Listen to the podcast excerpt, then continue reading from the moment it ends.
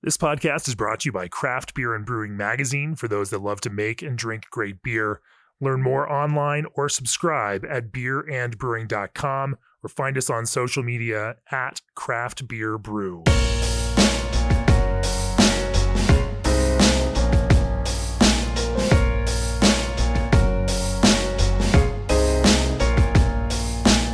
It's episode 250 of the Craft Beer Brewing Podcast coming to you again on a Tuesday. And this week's extra episode comes courtesy of our Brewery Accelerator event that took place last week in Portland, Oregon. This was the 11th edition of the Brewery Accelerator. And over the years, we've brought together experienced brewery operators along with respected industry pros to help breweries and planning and young breweries explore, define, and achieve their brewery goals.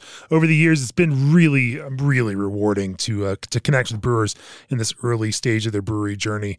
And one of the recurring panels we do at each of the events focuses on the technical approaches to trendy styles. At last week's event in Portland, we tapped some leaders from the Oregon brewing world to share their insights into making beers that we might classify today as trendy, quote unquote. And they're folks uh, you're probably familiar with, as we've talked with a few of them uh, on the podcast before. Ben Edmunds, brewmaster at Breakside Brewery, Sam Pecoraro, head brewer at Von Ebert, and of course, James Dugan co founder and creative director of Great Notion. This episode was recorded live in the brewhouse of Great Notion's Northwest Portland production brewery with questions from attendees and fellow presenters. And in fact, it's the first time uh, we've recorded an episode of the podcast in front of a live audience. It only took us six years to get there. It's a fascinating dive into creative process along with technical development, and we are excited to share it with you. But before we jump into that, I want to tell you about next Tuesday's episode, a special audio Ask Me Anything style episode with my friend Neil Fisher of WeldWerks Brewing for this and future Tuesday episodes that I'll announce soon. We want your audio questions about anything brewing related. For Neil, that could be questions about Juicy Bits Hazy IPA, Medianoche Barrel Aged Stout, or even their Spaghetti Gose if you really want to make me cringe. But rather than just sending me questions to read, I want you to record yourself asking the question in your voice. Send me that audio file. Just introduce yourself, where you're from, ask your question, email me the audio file. I'll choose the best and most interesting and then play those for Neil to answer. My email, of course, is jbogner at beerandbrewing.com. That's J B O G N E R at beerandbrewing.com. You know, of course, just about every smartphone today has some means of recording an audio snippet and sending it via email. Um, we've got more great brewers lined up for these episodes in the future. Make sure you're subscribed to our email newsletter at beerandbrewing.com. Stay on top of future guests and opportunities to send us more questions. But I think it's really be really fun to uh, go through this kind of Q&A process where rather than me asking the questions, you get to ask those questions. So, for everyone who's ever told me, Oh, I just wish you'd ask so and so about this thing, here is your chance. Go back and listen to that Neil episode uh, or the uh, episode 100 that he did with Cory King. If you if those sparked any questions for you, here's your chance to drill down and ask Neil directly. Um, you know, send those to me quick. Uh, we're gonna put this up, like I said, two weeks from uh, today when this uh, episode goes live.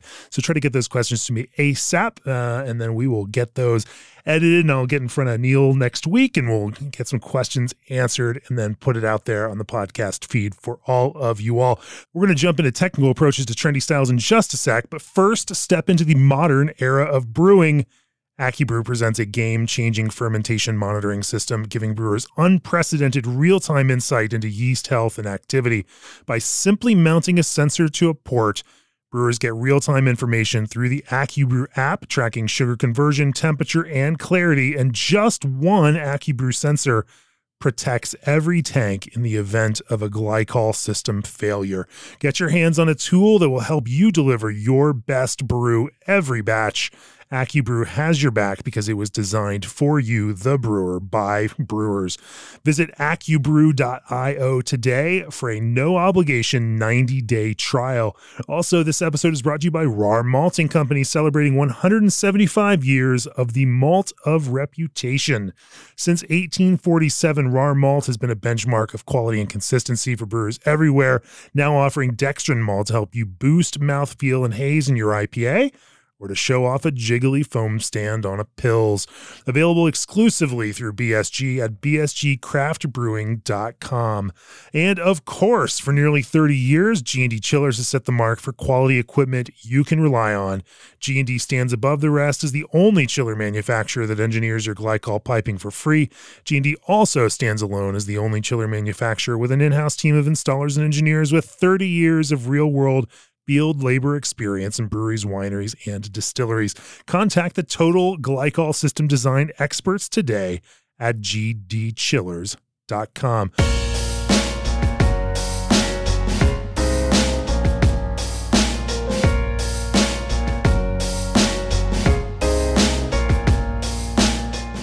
Welcome to the Trendy Styles panel of our brewery accelerator here in Portland, Oregon. Thank you guys for joining us. I'm excited. We are in the back in the brew house of Great Notion Brewing. And uh, we've got an amazing lineup of talented brewers for you. Ben Edmunds from Breakside, welcome to the podcast. Ben, sec- welcome, welcome back to the podcast. This is not your first time here on the Craft Brewing podcast. Awesome to see everybody. Thank you. We've got uh, Sam Pecoraro from Von Ebert. Sam's also been on the podcast before. Welcome, Sam. Welcome back. Thank you. Thanks, everybody. Thanks for uh, hosting Great Notion. This is awesome. And for the first time on the podcast, James Dugan, creative director, co-founder of Great Notion. Welcome to. We have done a podcast with Great Notion before. It's true. But it was Andy Miller, another right. co-founder of Great mm-hmm. Notion. Welcome to the yeah. podcast, James. Yeah. Hey, it's really. Thank you all for being here it means a lot um, that you trust in, in us, you know, come here to hear us talk. And I ho- hope you've all had a great last couple days here in Portland. My first, my first great Notion experience. We're going to go way back now to 2016. We were doing a brewers retreat out at uh, uh, in Astoria, Oregon, and we had somebody who couldn't make a, a, seminar. We needed to fill in a seminar spot, and so Hayden, my business partner, you know, who is from Portland originally, you know, was looking at it, it's like, how do we how do we fill this in? And uh, and so you guys, great notion to just won like four months into the brewery, had just won best IPA in Portland. No offense, Ben, um, but you had just won. or Sam, who's also, I mean, everyone here has won some serious medals for their IPAs. You just won a best best medal, uh, best IPA in Portland there. And uh, and so Hayden reached out and invited you guys out. And you know, four months in, as you were just figuring out what the brewery was, you you came out um, and brought some crowlers, and we got to taste these beers back in 2016. I was like, this is wild. That's this cool. Is, this is something different.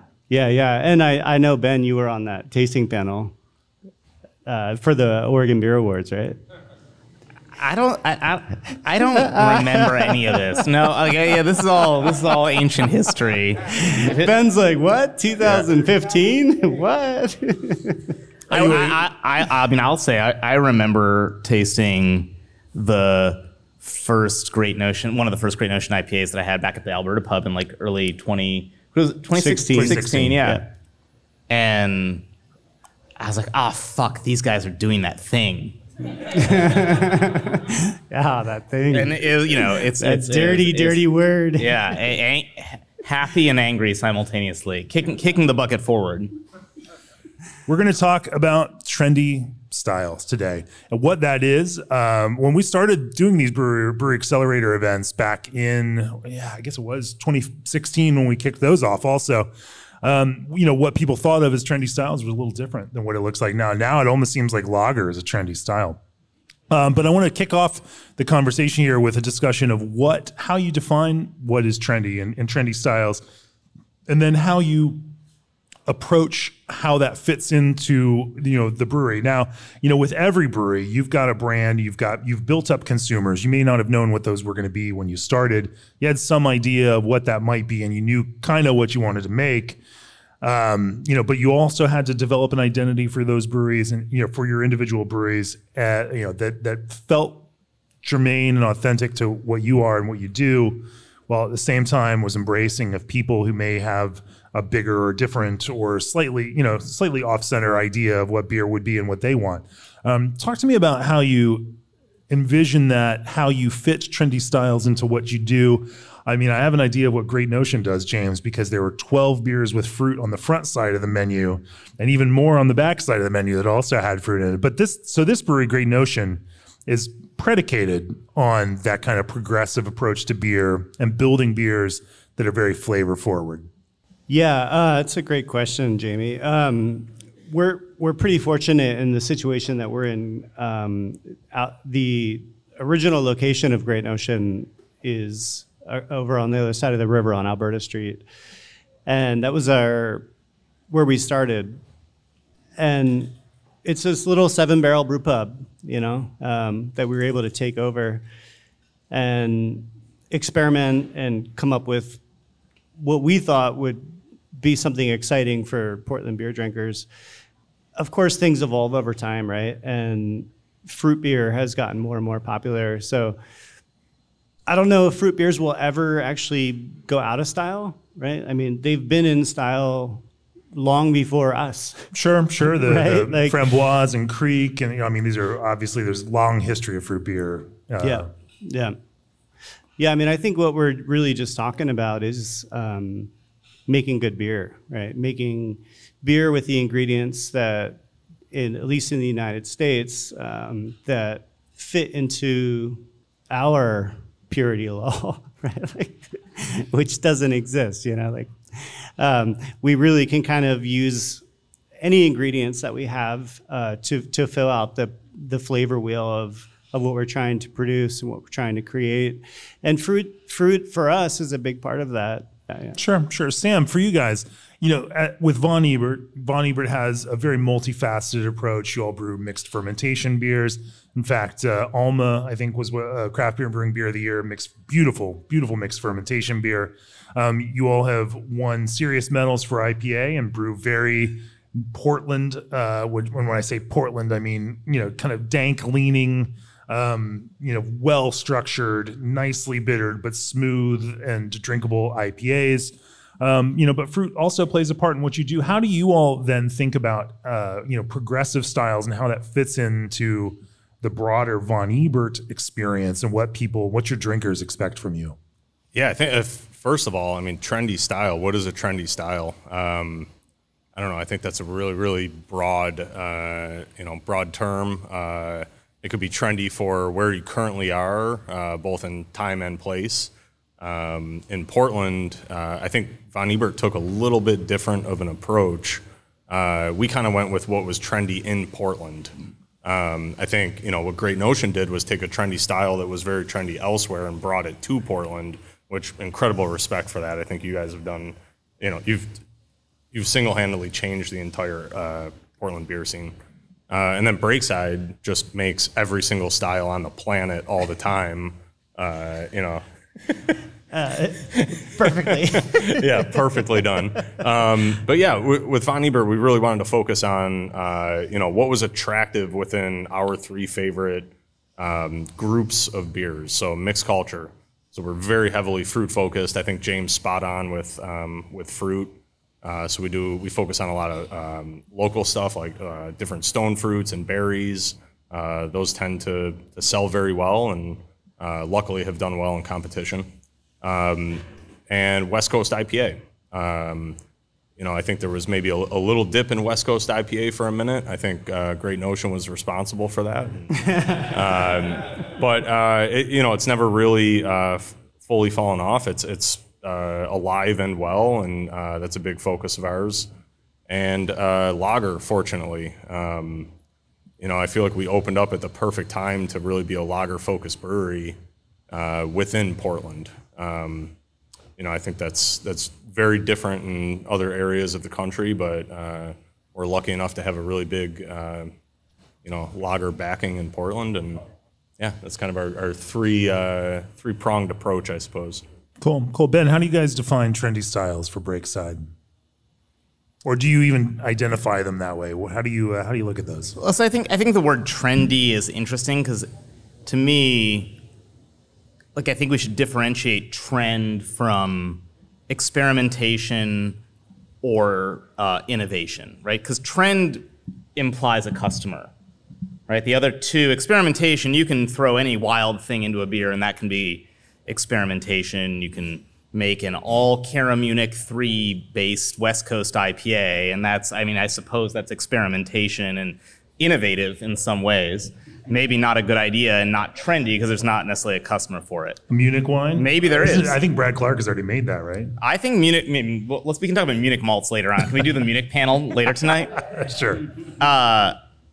Yeah, but but trendy is an interesting term because it implies a customer, and I think that's a really key thing to kind of dovetail on what Sam's saying. Is like, is this you have to respond to the people a- around you in that sense, um, and to the degree that that corresponds with what's happening in Florida or Tennessee or Maine or Texas, may your your mileage is going to vary based on on your customers, and it varies across town. I mean, I can't account for the fact that when we make the same style of beer, not as well as what Great Notion makes, if we make Mama Mango Bomb, which is a beer we make, which could be a Great Notion beer, it doesn't sell for us. And we're seven, eight blocks away. And so I think part of it's like your, your brand, your tone, your service, your packaging, all of these things kind of build into what trends you can plug into. So for us, we try and be very mindful of that identity, you know, and it's not just what do we do well and we have to stay in our lane, but chasing a trend doesn't necessarily reap rewards for us just because someone else is successful in it. And sometimes it's actually better to let someone just across the street do that thing better so you can do your thing better. How then, and maybe we'll follow up on that with you, Ben. How then does that reflect in the way that you might lean into something like fruit beer, but then put a distinct Breakside feel to that so that people might feel engaged with where that trend is going, um, and yet it still connects with a breakside customer? Can I ref- I would frame this like how do you not end up just making old school amber ale? Sure. Because that's what your customers like, right? Like, you're, how do you not end up? Is that being what they want? Well, no, in a rut. Like, how do you not end up in a rut, right? Right. If you're like, how do you be mindful of these trends? I don't know. How do you push that edge? Because you know you also want to you know, make sure that you are staying relevant and keeping your customers interested, and not just. I mean, you know, because there's always that dynamic where you want to keep your current customers happy, but you also want to find and connect with consumers and customers that could be your customers, but might not might not realize yet that they want to be your customers. How do you ride that line and, and build those things? while also building beers that feel like they're your brand. Yeah, that's the nut to crack. I don't. I, That's yeah, why we're talking a- about yeah, this right now. Let's let's Well, dive in. Yeah, I mean, it- phrasing it like I think that, that I think that's a right. Like, I might buy uh, Charmin because I like that toilet paper brand. I'm going to use the same amount of toilet paper roughly at age 25 as I do at age 75, right? But beer, beer, beer, maybe not. Ah, sorry, you know. but. Can you edit that? but but but beer is different. Like you're, you know, you, we see a drop off in consumers, and I think that this, to your point, I I think to your point, Jamie, is like the real question here is how do you stay relevant and trendy, even if the styles you're making are not the things that like are causing gener- generating, you know, 50 person lines. Um, I mean, not many beers are now generating 50 person lines at all, anywhere, anytime. Um, you know, but but figuring out a way to both respond to and incorporate some of these broader trends that are happening in beer, but finding a way to make that feel also germane and connected to your own brand. You know, that that's an interesting challenge. How do you all how do you all address that, Sam? We'll get to you too, James. I'm definitely not going to answer your question by what I'm about to say. But I, I, He does I- not like Charmin. I could tell you that much. I, I, I, I do hope it's relevant, though. Uh, a, a thought I had a second ago. Um, re- really reading through the noise, I think, is super important. People always ask for what you don't have on tap. So if you don't have a brown ale in or a uh, imperial porter in the summer, people are going to ask for it. And we always have staff come to us and say, "Why, why don't we have an imperial porter on right now?" Like everybody's asking for it. Well, no, not everybody's asking for it. You had three people ask for it, and it just seems like a lot of people are asking for it. If we put it on tap, it would probably be the worst selling beer that uh, you know that we have all summer. Uh, I think that's really important to uh, kind of guide yourself, or not. Or what do I want to say? It's uh, important to not send you off in the right or in the wrong direction by uh, you know paying attention to that noise. Um, now I forgot the question, Jamie. Well, how Sorry. you know? So, so you, you see that people are responding to hazy beer. They're responding to this kind of juicy, heavily hopped, multiple dry hop, intensely hop flavored beers.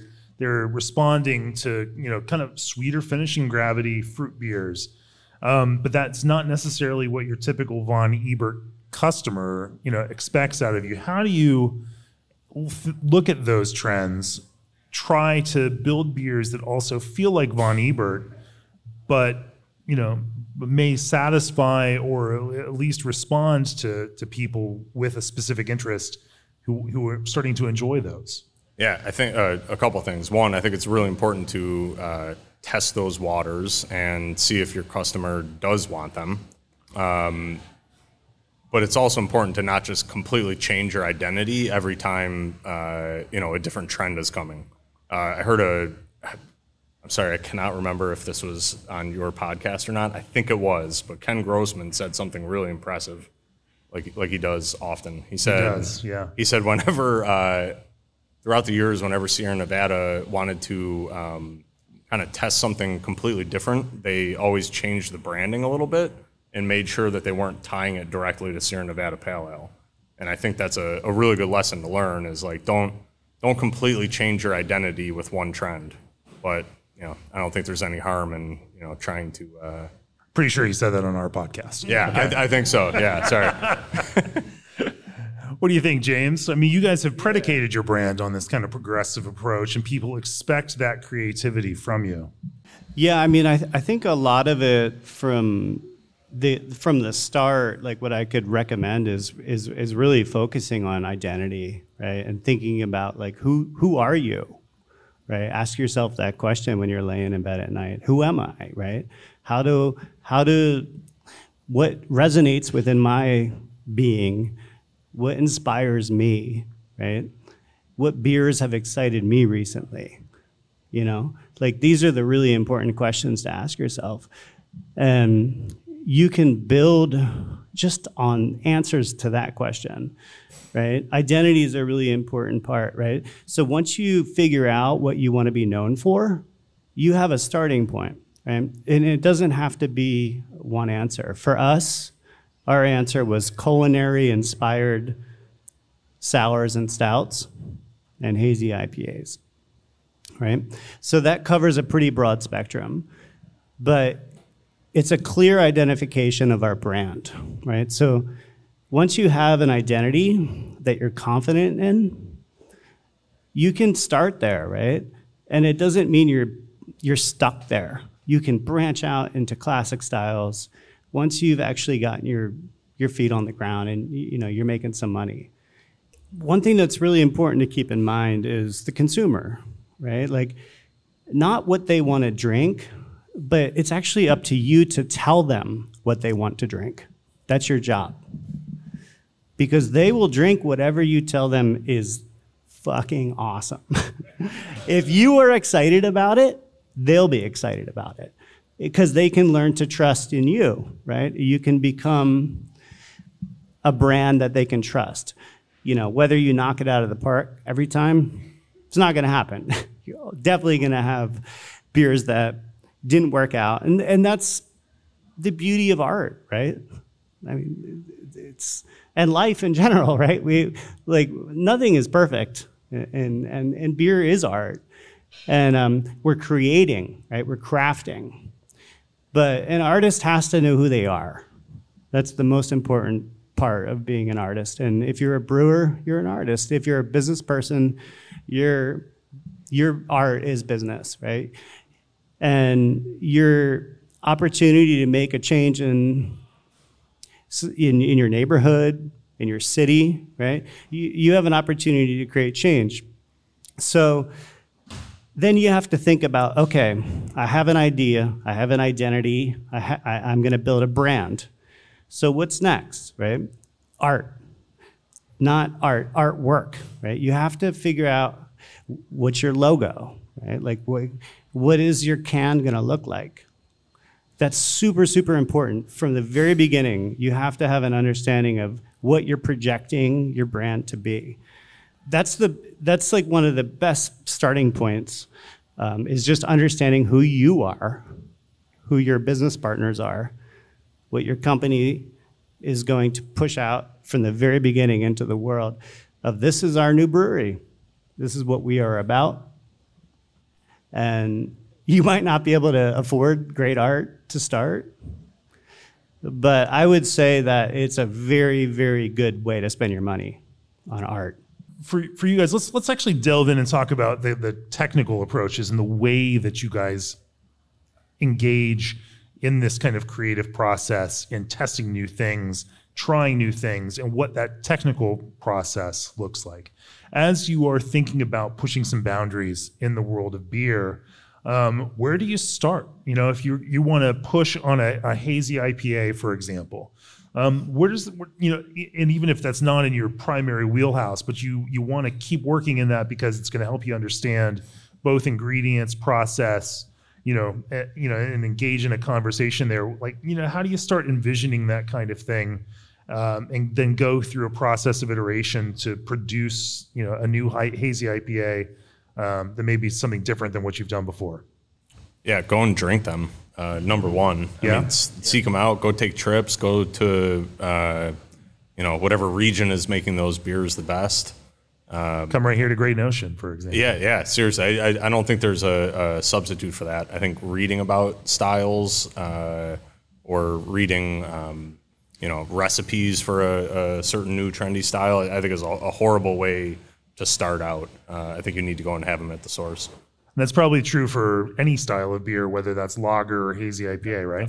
Yeah, yeah, and and I don't feel like Great Notion makes the best hazy IPAs. I definitely don't feel that way. And our team, I mean, when I when we got started, um, I was a very active trader on Beer Advocate and um, learned to refine my understanding of styles through trading.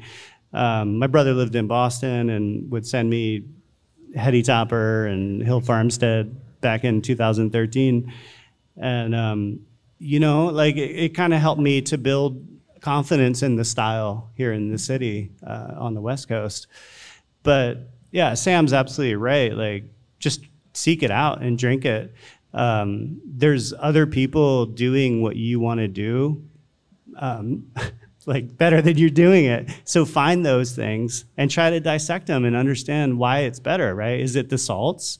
Is the chloride and sulfate ratio different, right? Like is the dry hopping heavier or shorter or is it the yeast, right? Like try to really get to the bottom of it. T- take get a can, right? And get your hydrometer out, decarb the can, take readings, right? Figure out what the final gravity of that beer is. You know, um, I've, yeah. I've, I've definitely I've definitely done that to both of these guys' beers. I'll add that I think that um, when you develop any new brand or any you pursue a new concept, you know it's it's not like you get to roll this beer out and then it's it's set in stone and done forever, right? These are it's an iterative process, and oftentimes that first iteration, that first version of, uh, if we want to talk about it in, a, in the sense of a style, is going to be imitative, right? You're you're going to find someone's version of this, whether they be local or regional or national, get a can of it and be like, "Well, this is cool. How do I create something that's like this?" And so that's a pretty wide target. You know, you read enough, you check, you you, know, you do sneaky stuff like take uh, hydrometer readings, terminal gravity readings people's finished beer, things like that. And you shoot for this pretty broad target initially, right? And then I think the next piece on that from our end is okay, how do we make this feel like a breakside beer? How do we make this a beer that's ours, right? And every person in this room, once you open your breweries, is going to have a different answer to that. We like it this way, and hopefully that we like it this way is followed by because our customer likes it this way, right? We do hazy IPAs slightly drier than what Great Notion does because the breakside consumer who wants these beers from us wants them a little bit drier. So that's like you know, to me, sound logic. And everyone has to figure out what that personal stamp is. You can also just stay in the iterative, like kind of uh, imitative phase too. And that's not a bad thing. Like you guys were, a handful of you all were over at Breakside just now, and you saw a beer called Pale 33, and I was like, yeah, that's basically a version of Pale 31 from Firestone Walker because that's an awesome beer, and they don't make it anymore, and so we want to drink it and make it. So that's okay. Like it's not a problem. And our customers aren't like no one's coming up and wagging their finger, being like, hey, this is the least original beer you have on the tap list. Um, so I, I, but I do think that personal stamp piece, to the degree to, to answer kind of the question, like how do you do that, is going from this imitative taste, adapt, imitate, and then put your personal stamp on. Um, but if you try and skip that first phase and just say, we're going to knock this out of the park on round one with our own version of it, that's probably just, I just don't think that's that likely. Yeah, like um, industry inspiration is definitely one way to like create um, a new product. The way that I approached it when we first opened was to do it um, on like a micro scale level. I mean, we're we're a flavor based company uh, a, in a lot of ways, and so I would I would um, start with experimenting with. Um, I would buy other people's beer if I didn't have it available and just dump it in a glass and um, buy as many different extracts as I could from as many different companies to figure out what would taste good in a glass. Right. Once I would figure out um, the right flavor, then I would move to a corny keg. So I would take uh, five gallons out of our bright tank into a corny keg. I would dose that with um, flavor um, or weird ingredients. Uh, you know, because it's very hard to add stuff to a half barrel keg. you really can't do it. Uh, I mean, you have you kind of have to shoot it in from a corny. Um, so I would I would basically pull back and forth. I'd go from a corny keg to a half barrel keg. Um, we have a beer called Blueberry Muffin, and that that that was essentially born out of that experiment of just being in the walk-in with a corny keg and blueberry puree, blueberry flavor, and moving back and forth to find the right ratio. You'd use it as like a dosing tank, then like a corny keg, then kind of circulate through. It's just a way to get it into the tank that we can tap. Sure. Uh, uh, the keg that we can tap because we don't really serve off a corny keg. So, um, but once I figured that out, how to do it in a in a half barrel keg, then I actually knew how to do it in a seven barrel batch um, and and it could lead to like a full produ- um, a, a, full seven barrel batch and then to a 30 barrel batch. Um, so yeah, really just innovation can start in your glass, like at home, right? Just buy some whatever IPA you want or whatever lager you want, right? Yeah, and, uh, and to take it. I'll, I think there's a really practical and strategic way you can work with your suppliers on this too, which is to when someone says, hey, we have this new malt, or here's a new hop, or here's a new hop product, the first question I ask, and this is at you know a 30,000 barrel year level now, when we could just take it and give it a shot, is like, na- tell me what, name someone who's using this already. Who's making a good beer with this? What's the representative beer that you've already, that someone has already done? Put it on the supplier to, because you're going to get hit up by malt suppliers, yeast suppliers, hop suppliers, mm-hmm. extract, flavoring suppliers, processing, et cetera, et cetera, et cetera ask them to identify that excellent beer or brand that uses that product and then get it. Or ask them to get it for you. And they'll do it most of the time. And if they don't, I don't know that I trust that necessarily. So to the degree that like, yeah, if we're talking about product experimentation, R&D in that sense, it's a really powerful tool, which is to say like, bring it to me. Show me that this is a good thing. And i think that's one thing we learned maybe a little bit the hard way is it's really easy to get excited about some new hop that no one else has and you want to buy it because no one else has used it yet. But in reality maybe the slightly more long-term kind of high quality approach is to see who's doing it well and then learn from what they're doing you know? Now james you're also you know and that works great if you're talking about more mainstream brewing ingredients that have vendors that are reaching out to you. I know you also are trying to move outside of that and incorporate ingredients that may be you know further afield from that you know what someone in the mainstream brewing world might want to provide to you. We were talking about it. You have a you know oat milk uh, mango lassi you know beer where you are manually opening containers of oat milk because Yes. you can't find it at a normal brewing kind of industrial scale. You know, uh, what, talk to me about the challenge of, of diving into ingredients that are that far out of the mainstream, where there isn't necessarily a brewing a brewing provider that's going to be able to give that to you in a way that's easier to use. I mean, yeah. I mean, if you want to talk about like trendy styles, like go to your favorite boutique ice cream shop. You know, seriously, like ice cream is an incredible way to understand flavor.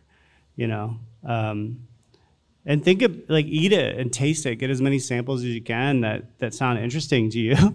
like Not not too many. I hate that. The person in front of you like takes 50 samples. There's a freaking brewer in line here. You won't. um, but yeah, um, so we have a Pandan beer on right now, and that that came from me being at a local uh, ice cream. Pandan beer, but it's really a Pandan hard seltzer, isn't it? yes, that's right. That's right, Jamie. It is. Are you talking shit on seltzer? Or? No, no, we love hard seltzer. What are you talking about? Um, yeah, so We've got people drinking plenty of that tonight. that started um, as the inspiration for using Pandan started um, from an experience at an ice cream cart, and I actually worked um, partnered with a, a local um, marketplace where they sourced me all these. I think I bought like 30 pounds of pandan leaves, and I processed them all by, hand with a immersion blender, and it was a total pain in the ass. But um, it was a really cool experience to understand what pandan is like, and once I actually made the real thing, right, and understood what pandan could be in beer, then I felt comfortable actually going to an extract company, right? Because once you have the real thing, you don't have to really do the labor if someone else is doing it for you. And um, I have no problems with that. Um, as long as you can get the proper, you know, paperwork from the flavor company, um, getting flavor information data sheets sometimes is uh, um, really challenging. They're called FIDs.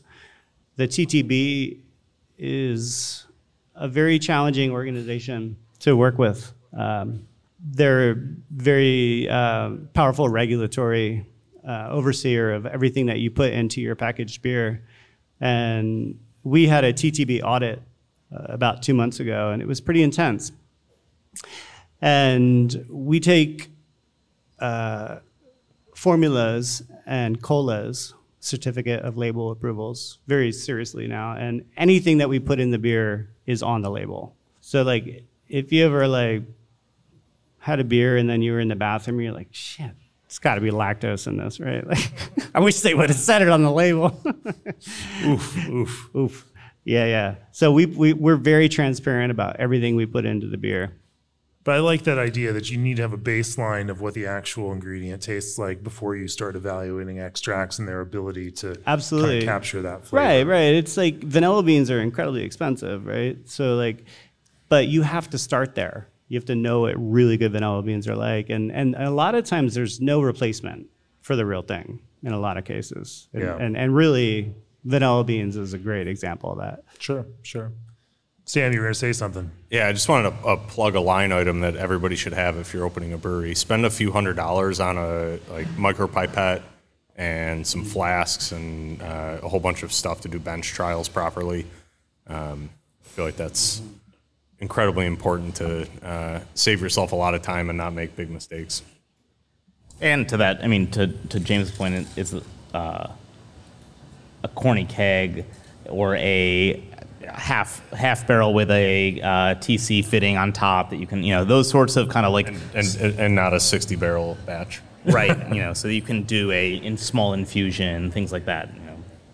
Yeah, but I, I- I just would really encourage you all to not to be afraid to to do weird stuff. Don't be afraid to experiment with really unusual ingredients, um, because you know trends always start with someone, right? That, that's just the truth. There's no denying it. Someone starts a trend like Brut IPA, right? Black IPA.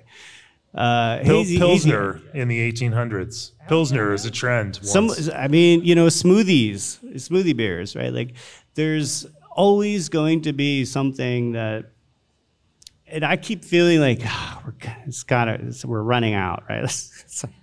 what what else could it be? But it is pretty cool to think about what it is going to be when we're not here anymore. Right? A hundred years from now, what are people going to be like? What is beer going to be like? Sure, sure. Ben, when you go about, you mentioned you want to put a stamp on it. What is it? How do you define, you know, even in a broader kind of recipe, ingredient, or sensory perspective, what a stamp might be? Like how well, you know we were thinking about how do we put our own Breakside stamp on this? Yeah, like what would be some of those parameters that you might define as you're developing it that might you might consider to be that stamp that might represent what you are? Yeah, that's a great question because it's it's asking about limits, right? Uh, so, as a general rule, with non-traditional beer adjuncts, we prefer to use the real ingredient, and if we can't get that, we'll use a puree. But we don't we don't use extracts or essences or flavors. It's not a judgment piece. That's just we just don't do that, and that may be limiting in some ways in terms of the flavor factory that we have to lean on, but it also focuses our team on certain things. So that's that's one way. You know, you put a parameter there. I'd say another thing is like if you're a packaging brewery and say this is going to go out to bars or retail shelves, is it shelf stable? And not in the sense of like it's not going to change over 90 days, but like, is it going to explode? Is it going to poison someone? Is it food safe? Like, those basic questions are really important. So, you know, for us, we don't have a pasteurizer. Um, we don't do NA beer. We also don't do smoothie beer. Like, for those two reasons, you know, that's like kind of complete opposite ends of the spectrum. So, a lot of these are kind of parameters, some of which are based on trying to maintain the business's solvency and not put us at overdue risk. Some of this is based on kind of philosophy and artistry.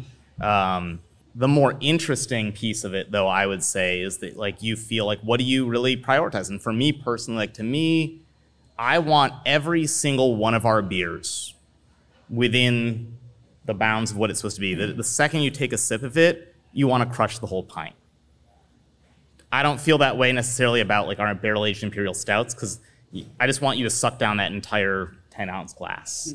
So to me, like drinkability above all else, consumability, enjoyability, the ability to like kind of kick you out of analysis mode into pure enjoyment is like what I seek. And that's the litmus test for me for our beers, you know. And that's not, you know, it's not necessarily about style, but it's about the end product. And if we have an, a West Coast IPA that doesn't deliver that, then we go back to how do we make this more I hate the word crushable, but that's ultimately what we're talking about. It's like just wanting it to be delicious in a really, really drinkable way.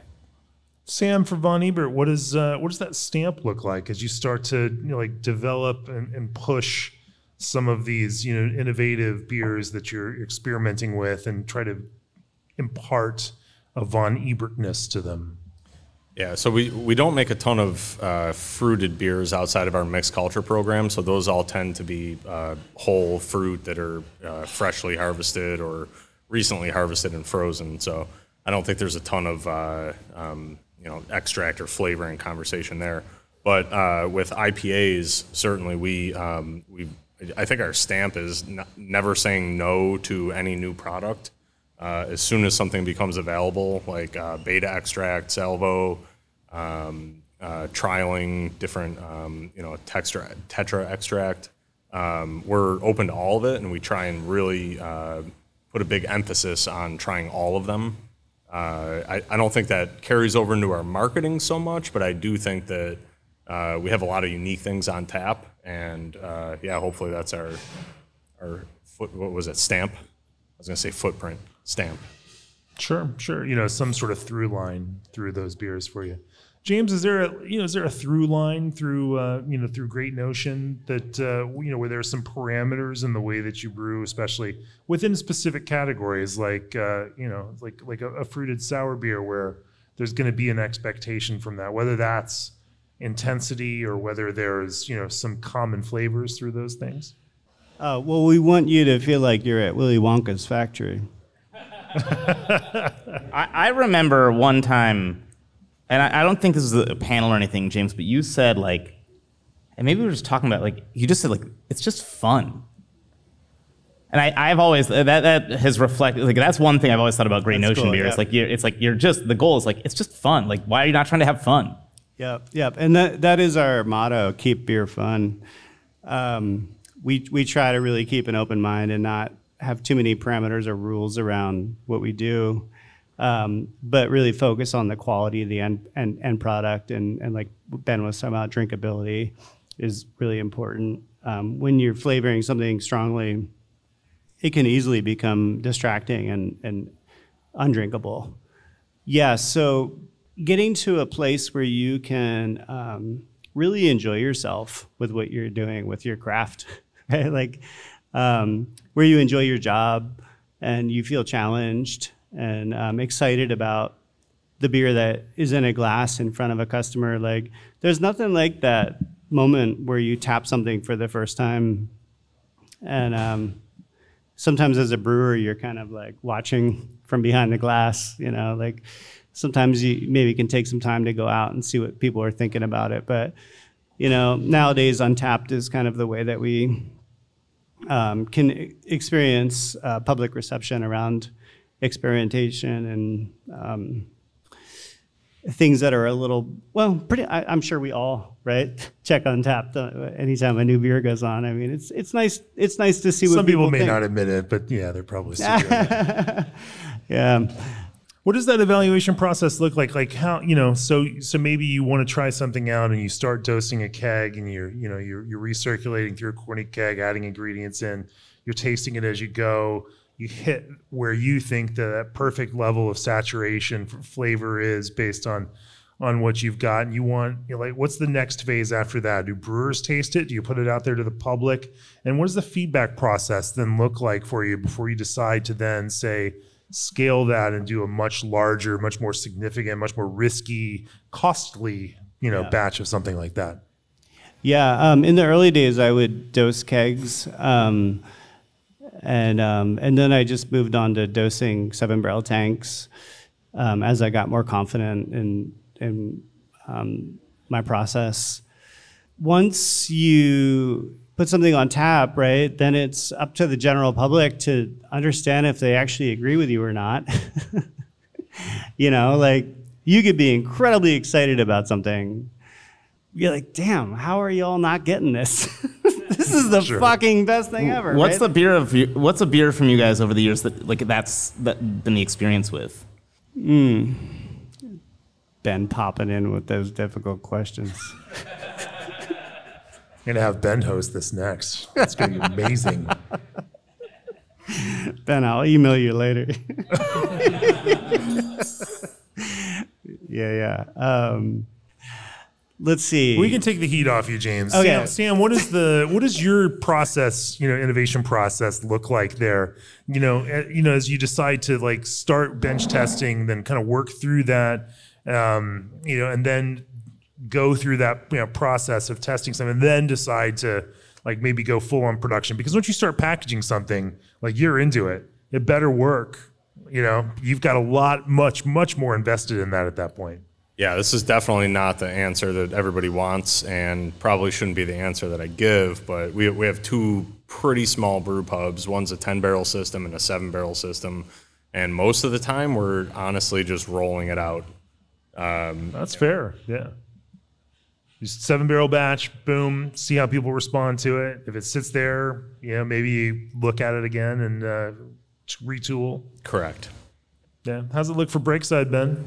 I think that we are similar. I mean, you know, I think we're the craft beer industry, for better or for worse, allows us to kind of roll these new ideas out to see how customers do it, and they pay full price for them. You know, it- we don't do conventional R and D the way that Campbell's, you know, or Nabisco does. You're not focus grouping everything before you uh, release a beer. Yeah, exactly. And so to that degree, I think that as you you know you're gonna to that degree, I think it really you have to be mindful of what your customers are willing to kind of um, accept and tolerate within that spectrum of kind of like they, they, the people who are walking in the door understand that part of the fun of being involved with a craft brewery, being a regular consumer of your brewery, is that they're going to get to taste what you're doing that's new, that's different. and at some point you have to say, okay, this is this is too a bridge too far, and we can't put this in front of them and ask our customers. And, and that's different, I think, for each of our breweries. Yeah. I'll tell. So uh, one anecdote: we make a beer called it's a it's basically an English style bitter uh, with Earl Grey tea and lemon peel that we've made probably since 2014 or 2015. And the original name of this beer was Bergamot Special Bitter. It was a three barrel pub batch, six barrel pub batch, and it was an Earl Grey tea, you know, kind of flavored beer. And uh, you know, this is back in the salad days, 2016, 2017. Eventually, that beer got popular enough where there was enough draft interest in it where we were doing like 60 barrel batches at production of an English bitter with Earl Grey tea, and we were putting it out. And the first year we did it, Bergamot Special Bitter, BSB, it sold great. The next year it did okay. The next year it kind of dropped off, and part of the feedback we got from our wholesaler was like, "Oh, this beer's not, you know, the name is really bad. Bergamot Special Bitter doesn't work." And I proposed that we call it Earl Grey IPA. And the my business partner, uh, Breakside's founder, said he's like, no, no, no, we can't do that. Like IPA is too that that term for Breakside has too much equity. Like our uh, the person who buys Wanderlust or Breakside IPA or one of these other beers that we make in that category, if they get this, they're going to be very upset, and we're going to be making withdrawal on their kind of goodwill someone else might be able to have pulled that off. But for us, it was like, oh, this is where we can't quite do that same thing. So, you know, it's this kind of constant balance, and we end up calling it tea time pale ale. And, you know, now it's back to a pub beer size version because I just don't think there's that much interest in the type of beer for the marketplace, but separate conversation. But I think you're going to constantly find yourself in this kind of like uh, seesaw position where you're trying to figure out what have I built that my customer depends on and when I innovate with something, how much am I willing to ask them to try something new that isn't what they want? And I know I'm taking this is a long answer to this, but I'm going to say one last thing. The thing that can help the most in all of this is having great servers. And we haven't talked about front of house at all, but I think that front of house is the unsung uh, hero of building trends. It's convincing the people who walk in the door to try something different. It's convincing people who walk in the door to feel welcome. And it's the way that you get new beers in front of your longtime customers and get them excited about new things. Yeah, I'll just kind of piggyback off what Ben's saying there. Um, and kind of pick up of on, on what I was kind of t- speaking about earlier with um, how things move from experiment uh, experiments at the pub on a seven barrel batch to here on a 30 barrel batch. Um, currently, the way it works is um, we use a, um, a paid software program, which is fantastic. I really recommend it. It's called Draught Lab. Draft Lab. No, it's D R A U G H T. Oh shit, Jamie, you're being a smartass. ah. It is Draft Lab, and we've I had Lindsay from Draft Lab on, on the podcast. I, am that asshole that just has to correct you. I'm that guy. I'm so sorry. Oh my I'm god. so sorry. You're the best, dude. Why, don't- why don't you Yeah, go yeah. back and just say, You know what? Never mind. No, no, no, no, no, no. I'm kidding. We're, we're going to back this up. We're going to edit all of that out. No one's going to hear it. You just start by saying, we use a software called Draft Lab. You just do that. yeah, yeah. So, um, just uh, no, I'm not doing that. Sorry. Do it, do it, do it. No, no, we do no, this no, all the no. time. Come on, James. so um, Draught Lab is a, a really uh, fantastic software program. And uh, one thing I want to say about Draught Lab uh, is that we use it all throughout our um, our company. So front of house servers use it, um, brewers use it. Um, we have a few Cicerone tasters um, in our in our company. So um, we're able to really get a pretty well-rounded feedback on any beer that is not only produced at the R&D Alberta pub, but also here at the production pub, uh, a production facility. And what we're looking for here uh, with production is consistency, right? We're looking for a product that is similar uh, experience from batch to batch. Uh, what we're looking for at our R&D facility is is it worth scaling up from 7 barrels to 30 barrels? right? Like, what, what's the feedback? What's the data on on this um, seltzer uh, with Pandan, right? Like, like, what, what, do people think about it? Well, for example, that one did really well, um, and that will move into production. So for us, that looks like getting so, artwork. So, sorry, started. do you mind if I ask that? Uh, how did it do well? What was the metric you looked for? Where, uh, where was the tipping point to say yes? Yeah, yeah. So two things. We use the the software panel um, feedback from from our company. Um, we have about 20 tasters um, who are submitting feedback, and then the rest of it is Untappd. Feed, feedback from Untappd. So, so are you looking for a um, a number? Yeah, a number. Yeah, o- uh, over four. With Draft Lab, and, and that's so interesting to use Draft Lab in that kind of way because for a lot of breweries, especially larger production breweries, they're using that same software, you know, to to make true to brand, not true to brand decisions, you know, and focus on consistency first and foremost. Yeah, sure. I mean, I realize we're not in the same position as as a startup brewery where we have an R and D facility and a production facility. Um, it does grant us a lot of leeway with experimentation and a process to to build beers from the ground up, and and um, the Draft Lab software has been a, a good tool um, to get internal feedback on beers, and um, yeah, and, and what we really care about is public response. Um, we want to brew what people want to drink. Um, you know, it would be pretty egotistical to just like make what you like and not give a shit about what the general public um, wants. It's a balancing act, right? You, like we were talking about identity earlier, and um, you have to know who you are and what you want to do. Um, you can tell people what's good. Um, people do it all the time like with ugly cars and stuff that, like this is what you should buy.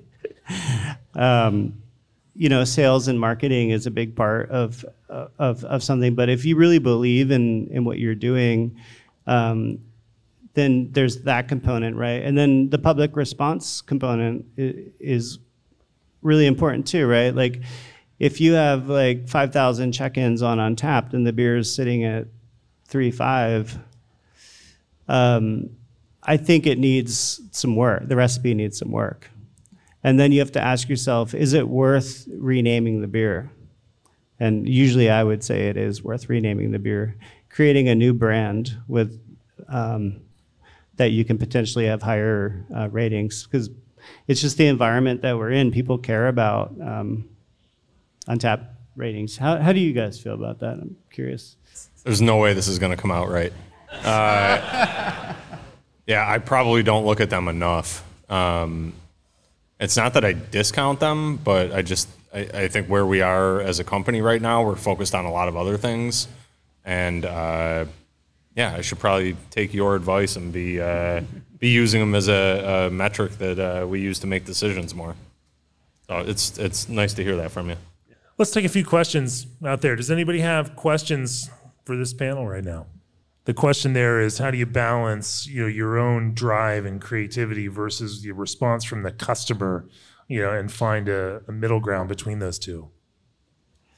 Yeah i mean i, I would just say like uh, do some really small batch trials if you can um, whether it's in a glass or in a keg and, and see what your your friends and your staff think about it. Um, and see what they think about the idea in general, right? Like like what Ben's talking about, it doesn't sound like it would work, honestly. Um, but like, sure enough, it does, right? And and that's how it, we, like weird ingredients are like that. Like, you have to um, be willing to take a chance. And um, if you believe in it, like if you really feel, if you're feeling it, you know, then you just you just do it. You just do it. You make a batch and um, see what the response is, and maybe you make it again, and maybe you never make it again. do you know? Right? That's the only way. You got to try it.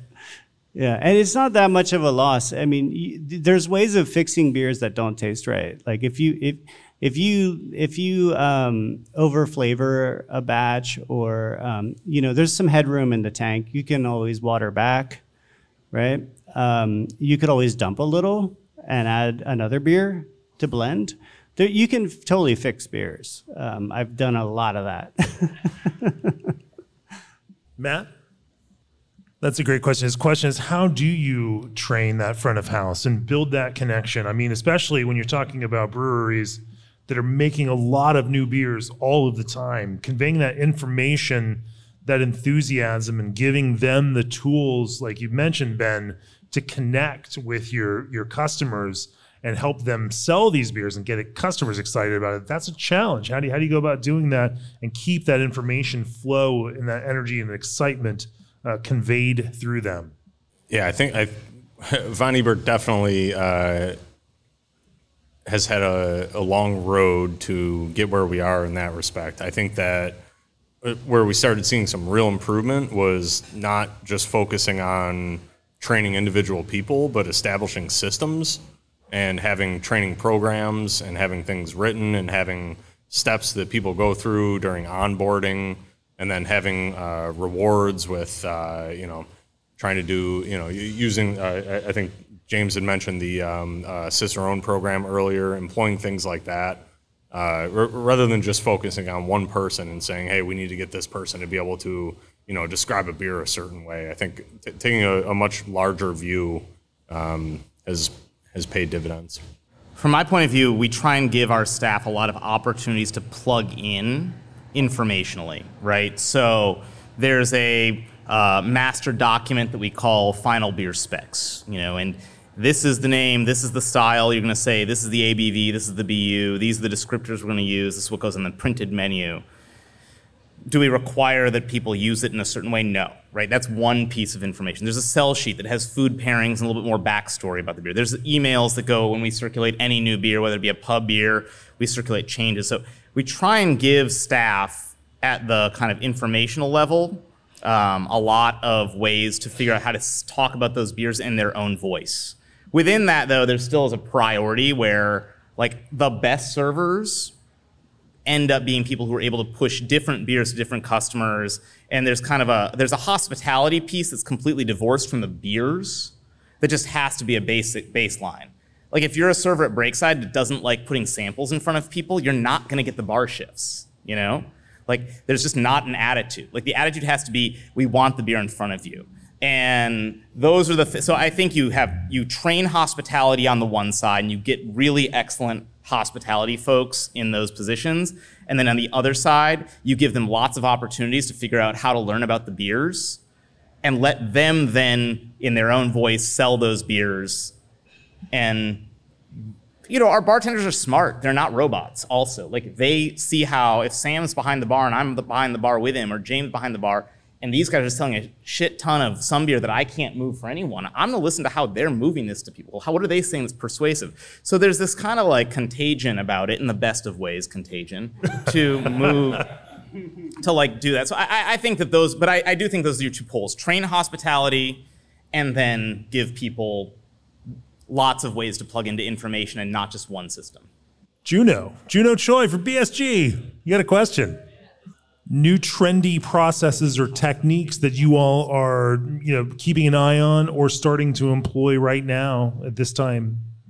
I just wanted to re- really quick uh, i just wanted to say that we have a director of quality control um, at great ocean and that's a really important role that we finally uh, have um, configured in within our company. And um, this this position gives an opportunity um, to do tasting notes on every beer that's released, from um, the conception, the idea behind the beer, to uh, aroma, flavor, tasting notes.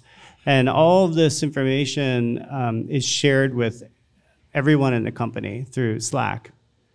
And it really gets everyone on the same page, um, and it also allows um, our, our staff to actually taste the beer and, and review the tasting notes. And that's how we're able to to answer the previous question, really make sure that our servers know what's up, right? So that they're they have a very strong understanding of, of, of what is in a glass in, in front of them. Um, yeah, so to your question, do you mean um, like social trends more so? Are there than some process trends? trends in the brew house? You know, whether like Juno mentioned dip hopping or other new ways of maybe using hops or even using other ingredients, uh, you know, in your technique that you're finding are producing some pleasurable or more intense or more favorable flavors as, as you use them? Any of those techniques that uh, you could might suggest some experimentation for other brewers to try using? Is that kind of what you meant? Cool. Jamie's got it. Yeah, um, I'm very curious about the agricultural impact of hop farming and um, ways that we can uh, minimize that. There's also an environmental impact of, of, of hops, right? Like they weigh a lot. They get shipped all over the world, and um, there's a lot of fossil fuels being used. You know, shipping thousands and thousands of pounds of hops from New Zealand or Australia to the United States, right? Like um, processing hops, I think, is really going to be the future of, of craft beer, in my in my opinion. I, I see a day where we actually don't use any vegetal material whatsoever in beer. I, I think it will all be terpenes. I think it'll be hop oils. And just like the cannabis industry is dialing this stuff in just in a very short period of time, um, the the hop companies are chasing right behind the cannabis companies in the technology and the processing of hops, and that we will be able to make 100% liquid hop beer um, without vegetal material whatsoever, and also without the environmental impact of shipping hops all over. Ben or Sam, do you guys have some techniques that you've been playing with that you've? I, I think that's very that's a brilliant and beautiful way to put that. I was going to jokingly say that whatever Sam says is what we do now too. Uh, I would. So I'm going to make a piece. You know, at 12 years in for our company, the area that's improving flavor the most for us, as a mainly IPA house, is investing more money and time that we probably could have done, and not a lot of cost. And this is why I want to bring it up in this setting in yeast health. And I think that like I really as as so we've started pitching more yeast and our yields are up. We've dry hopped more and our yields are up because we have healthier yeast. I think that like the return on investment on really making sure that you have viable, vital, and sufficient count of yeast in tank that's is like I know it's like it's it's textbook, right? You were told this in Brewing 101, but most people just don't do it. There are world class GABF and World Beer Cup winning breweries who do not have microscopes, and that's a dumb paradox, right? Like, like your beer will be way better if you invest in yeast health, and you'll get more beer out of tank. You'll get more out of your hops. Your aromas will be smothered by fewer things. You'll have less distracting secondary yeast metabolites and aromatics. And it is something that like, I'm really saying this in part for myself. It's like, holy shit, it's taken us 12 years to get to this point where we really, really value this. But the returns are real high, y'all. And um, yeah, I, I would just say that like, in addition to whatever novel processing, Juno, there may be out there, or additional fat, like, you know, if you have to dry hop at five and a half pounds per barrel to make your hoppy beer smell good, you probably have some yeast issues that you're hiding, right? And I think that, like, you know, I'm not suggesting that you can get away with 1.2 pounds per barrel or anything like that. That's a separate conversation. But I really just think that, like, the doubling down on yeast health from day one in your brewery with a microscope, a salometer, vitality assays, viability assays will Production flow. and production flow to manage yeast healthfully will pay dividends in terms of quality, aroma intensity, and lack of flaws and a high quality beer that's just like impossible to replicate with any secondary product.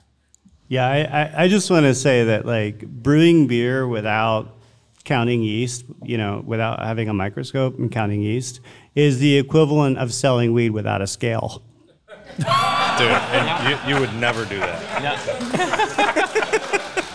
So get a microscope.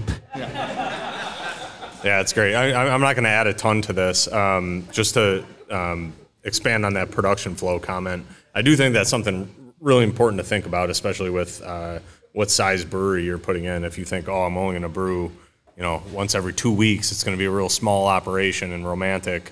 Uh, there's a lot of negatives to that with yeast health. So uh, take that into account. I, and I hope that on the yeast panel, one of the, this morning, you know, I know uh, Greg, who's the director of quality, was on that panel. I hope one of the things he said is like, hey, if you're going into a marketplace where there's a big brewery who can give you yeast, take it from them. Yeah. Right. Yeah. Do that. They're going to have healthier yeast than you will. Yep.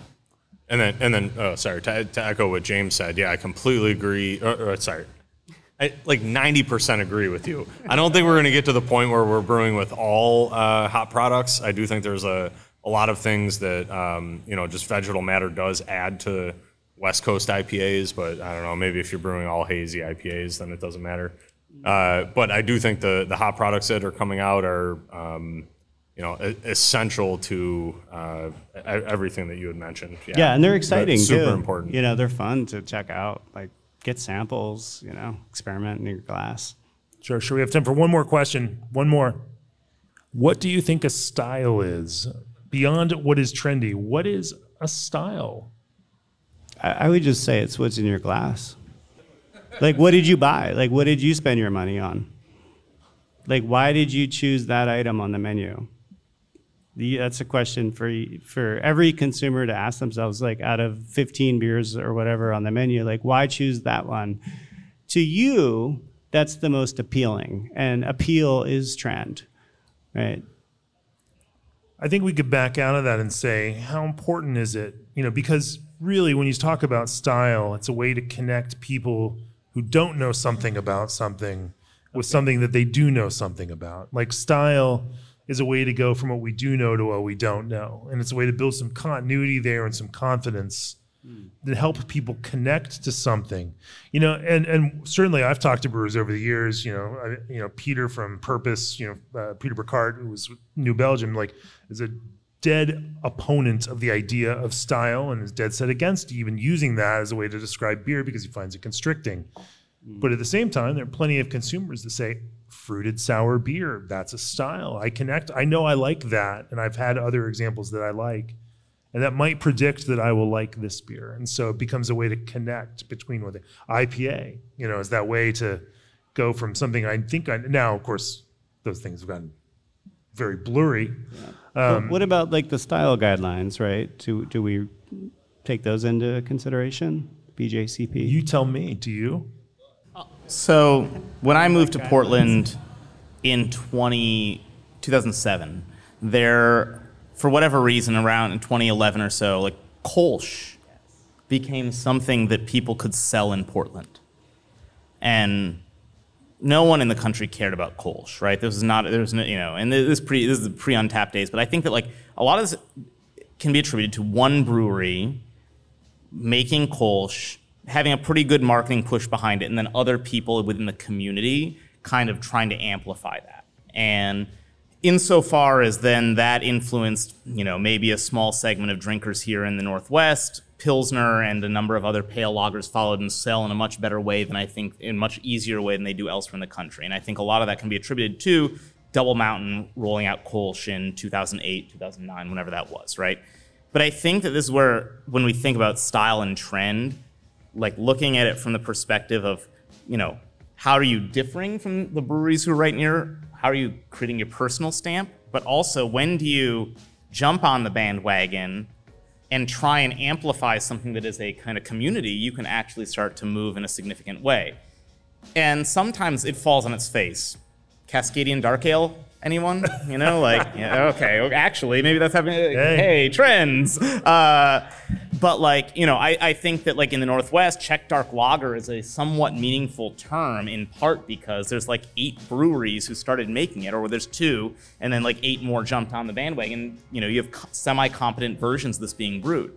So in that way, like sometimes style salience can be defined by what others in your own community are doing, and that's going to differ whether you're coming from Canada, Florida, you know, wherever else in the country that you're, you're trying to open this brewery. All right. All right. Well, thank you guys for joining me. James, Sam, Ben. It's been fun to talk about trendy styles, styles in general, both from a thoughtful and principled kind of approach as well as some pragmatic uh, executions. Um, thanks for sharing your thoughts with us today. Cheers.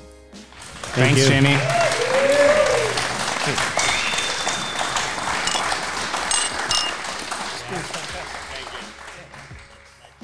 Hope you enjoyed this first ever live recording of the Craft Beer Brewing podcast. And just a reminder to send me your audio questions for Neil Fisher of WeldWerks for our Tuesday episode two weeks from now. Jay Bogner at beerandbrewing.com. J B O G N E R at beerandbrewing.com. Just record that audio snippet with your question and identify yourself and send it my way.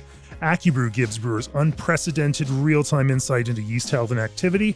Since 1847, Rahr Malt has been a benchmark of quality and consistency for brewers everywhere, and for nearly 30 years, G&D Chillers has set the mark for quality equipment you can rely on. Support this podcast by going to beerandbrewing.com, click on that subscribe button.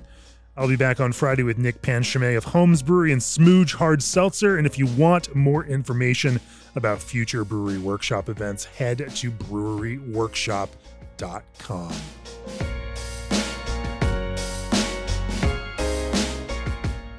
This podcast is brought to you by Craft Beer and Brewing Magazine for those that love to make and drink great beer.